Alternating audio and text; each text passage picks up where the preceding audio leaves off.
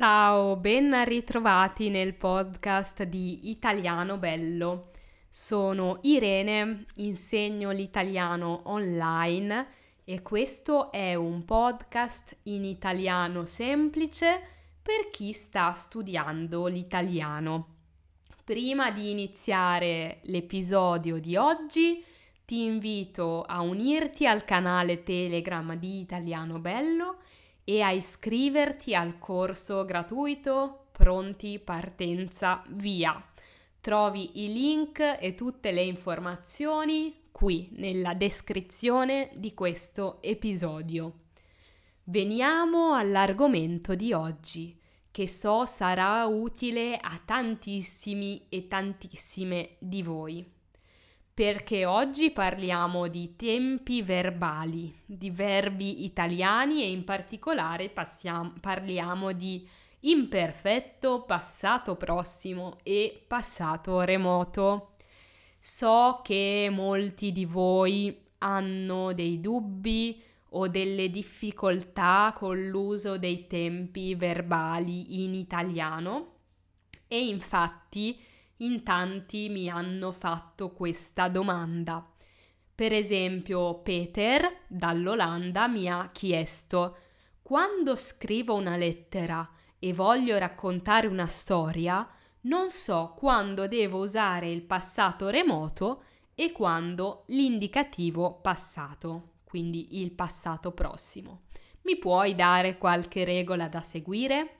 E Ilse invece mi ha chiesto, eh, intanto mi ha scritto ciao Irene, prima di tutto vorrei ringraziarti per il tuo corso, mi piace tantissimo, sei la migliore insegnante che conosca, grazie. E poi chiede, per me è difficile sapere quando usare l'imperfetto o il passato prossimo, perché in tedesco, infatti Ilse è tedesca, non c'è. Capisco le regole e gli esempi nei libri, ma quando devo usarlo da sola, parlando o scrivendo, non è tutto chiaro. Forse hai un trucco? Ecco, in questo episodio voglio rispondere a Peter, a Ilse e a tutti quelli che mi hanno fatto questa domanda. Prima di tutto vi dico che esiste già sul podcast un episodio che tratta proprio il passato remoto. In quell'episodio vi spiego se è utile o non è utile imparare il passato remoto e quando si usa in italiano. Oggi invece parlerò di uso dell'imperfetto, del passato prossimo e del passato remoto italiani. Prima di tutto, facciamo qualche esempio l'imperfetto del verbo vedere è io vedevo, tu vedevi, lui o lei vedeva, noi vedevamo, voi vedevate, essi vedevano. Quindi vedeva, vedevo è l'imperfetto. Il passato prossimo è ho visto, io ho visto, tu hai visto, lui o lei ha visto, noi abbiamo visto, voi avete visto, essi hanno visto. Mentre il passato remoto è io vidi, tu vedesti, lui o lei vide, noi vedemmo, voi vedeste e si videro. Quindi questo per fare un veloce ripasso delle coniugazioni dei tempi verbali. Oggi non parlerò di coniugazioni, ma parlerò di uso di questi tempi, cioè di come e quando si usano. Per farvi capire meglio, voglio che chiudiate gli occhi e che immaginiate una lunga linea, una linea del tempo. Una linea del tempo. Quindi a sinistra ci sono gli eventi passati che sono nel passato. Poi si arriva al presente, cioè il momento in cui siamo ora, e a destra c'è il futuro, tutti gli eventi, le cose che non sono ancora successe, ma che accadranno nel futuro.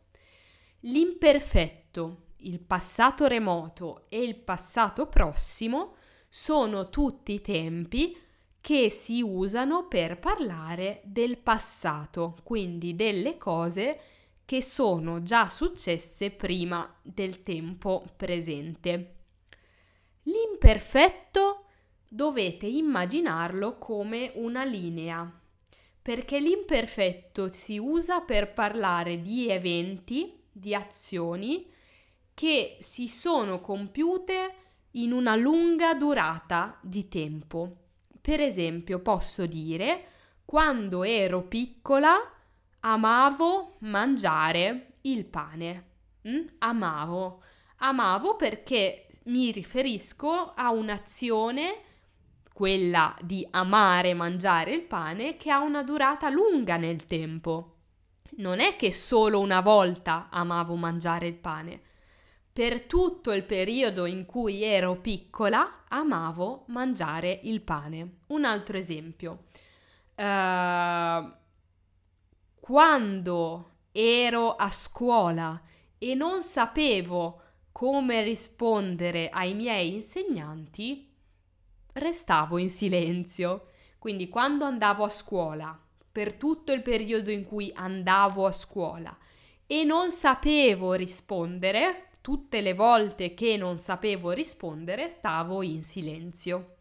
Quindi l'imperfetto immaginatelo come una lunga linea che eh, si riferisce, che tratta gli eventi che sono avvenuti nel passato, passato prossimo, passato remoto, non importa, ma sono eventi di, un, di una lunga durata nel tempo oppure eventi che si sono ripetuti più di una volta. Quando ero piccola amavo il pane. Per tutta la durata della mia infanzia, cioè il periodo in cui ero piccola, amavo mangiare il pane. Oppure quando andavo a scuola e non sapevo rispondere, cioè ogni volta che non sapevo rispondere, stavo in silenzio. Questo per l'imperfetto. Il passato prossimo e il passato remoto, invece, non dovete immaginarli come una linea, ma come un punto, perché si usano per parlare di un'azione puntuale, un'azione che è avvenuta in un momento preciso nel tempo, al contrario dell'imperfetto che, come ho detto, si usa per azioni di lunga durata o che si sono ripetute più volte nel tempo. Invece passato prossimo e passato remoto si usano per azioni puntuali. Devo sapere quando è avvenuta quell'azione, per esempio dieci anni fa o due giorni fa, oppure quando avevo cinque anni, oppure uh, quando ero in vacanza in Sicilia nel secondo giorno della vacanza. Sono azioni che posso collocare, posso posizionare, posso mettere in un momento preciso del passato. Qual è la differenza tra passato prossimo e passato remoto? Il passato prossimo si usa per parlare di azioni che sono avvenute poco tempo fa per esempio qualche giorno fa o qualche mese fa. Il passato remoto invece si usa per azioni che sono avvenute molto tempo fa, per esempio 5 anni fa, ok, oppure 10 secoli fa. um, questa è la regola generale, è la regola che potete leggere nei libri di grammatica. Qual è però il problema? Il problema è che nell'italiano di oggi il passato remoto si sta un po' perdendo, cioè gli italiani usano sempre meno il passato remoto e sempre più soltanto il passato prossimo. Quindi è molto raro nell'italiano parlato sentire usato il passato prossimo. È molto più frequente usare il passato prossimo. Eh, scusate, è molto raro sentire il passato remoto, è molto più frequente sentire usato il passato prossimo anche per parlare di eventi molto lontani nel tempo. Quindi posso dire, quando andavo a scuola, un giorno sono stata interrogata dal mio professore di italiano. Sono stata interrogata è passato prossimo. Ma posso anche dire, vent'anni fa, quando ero più giovane, sono andata in vacanza negli Stati Uniti. Sto parlando di un tempo lontano, dieci anni fa. Eppure ho usato il passato prossimo e questo si fa sempre di più nella lingua italiana parlata. Addirittura spesso si usa il passato prossimo anche per parlare di eventi molto lontani nel passato.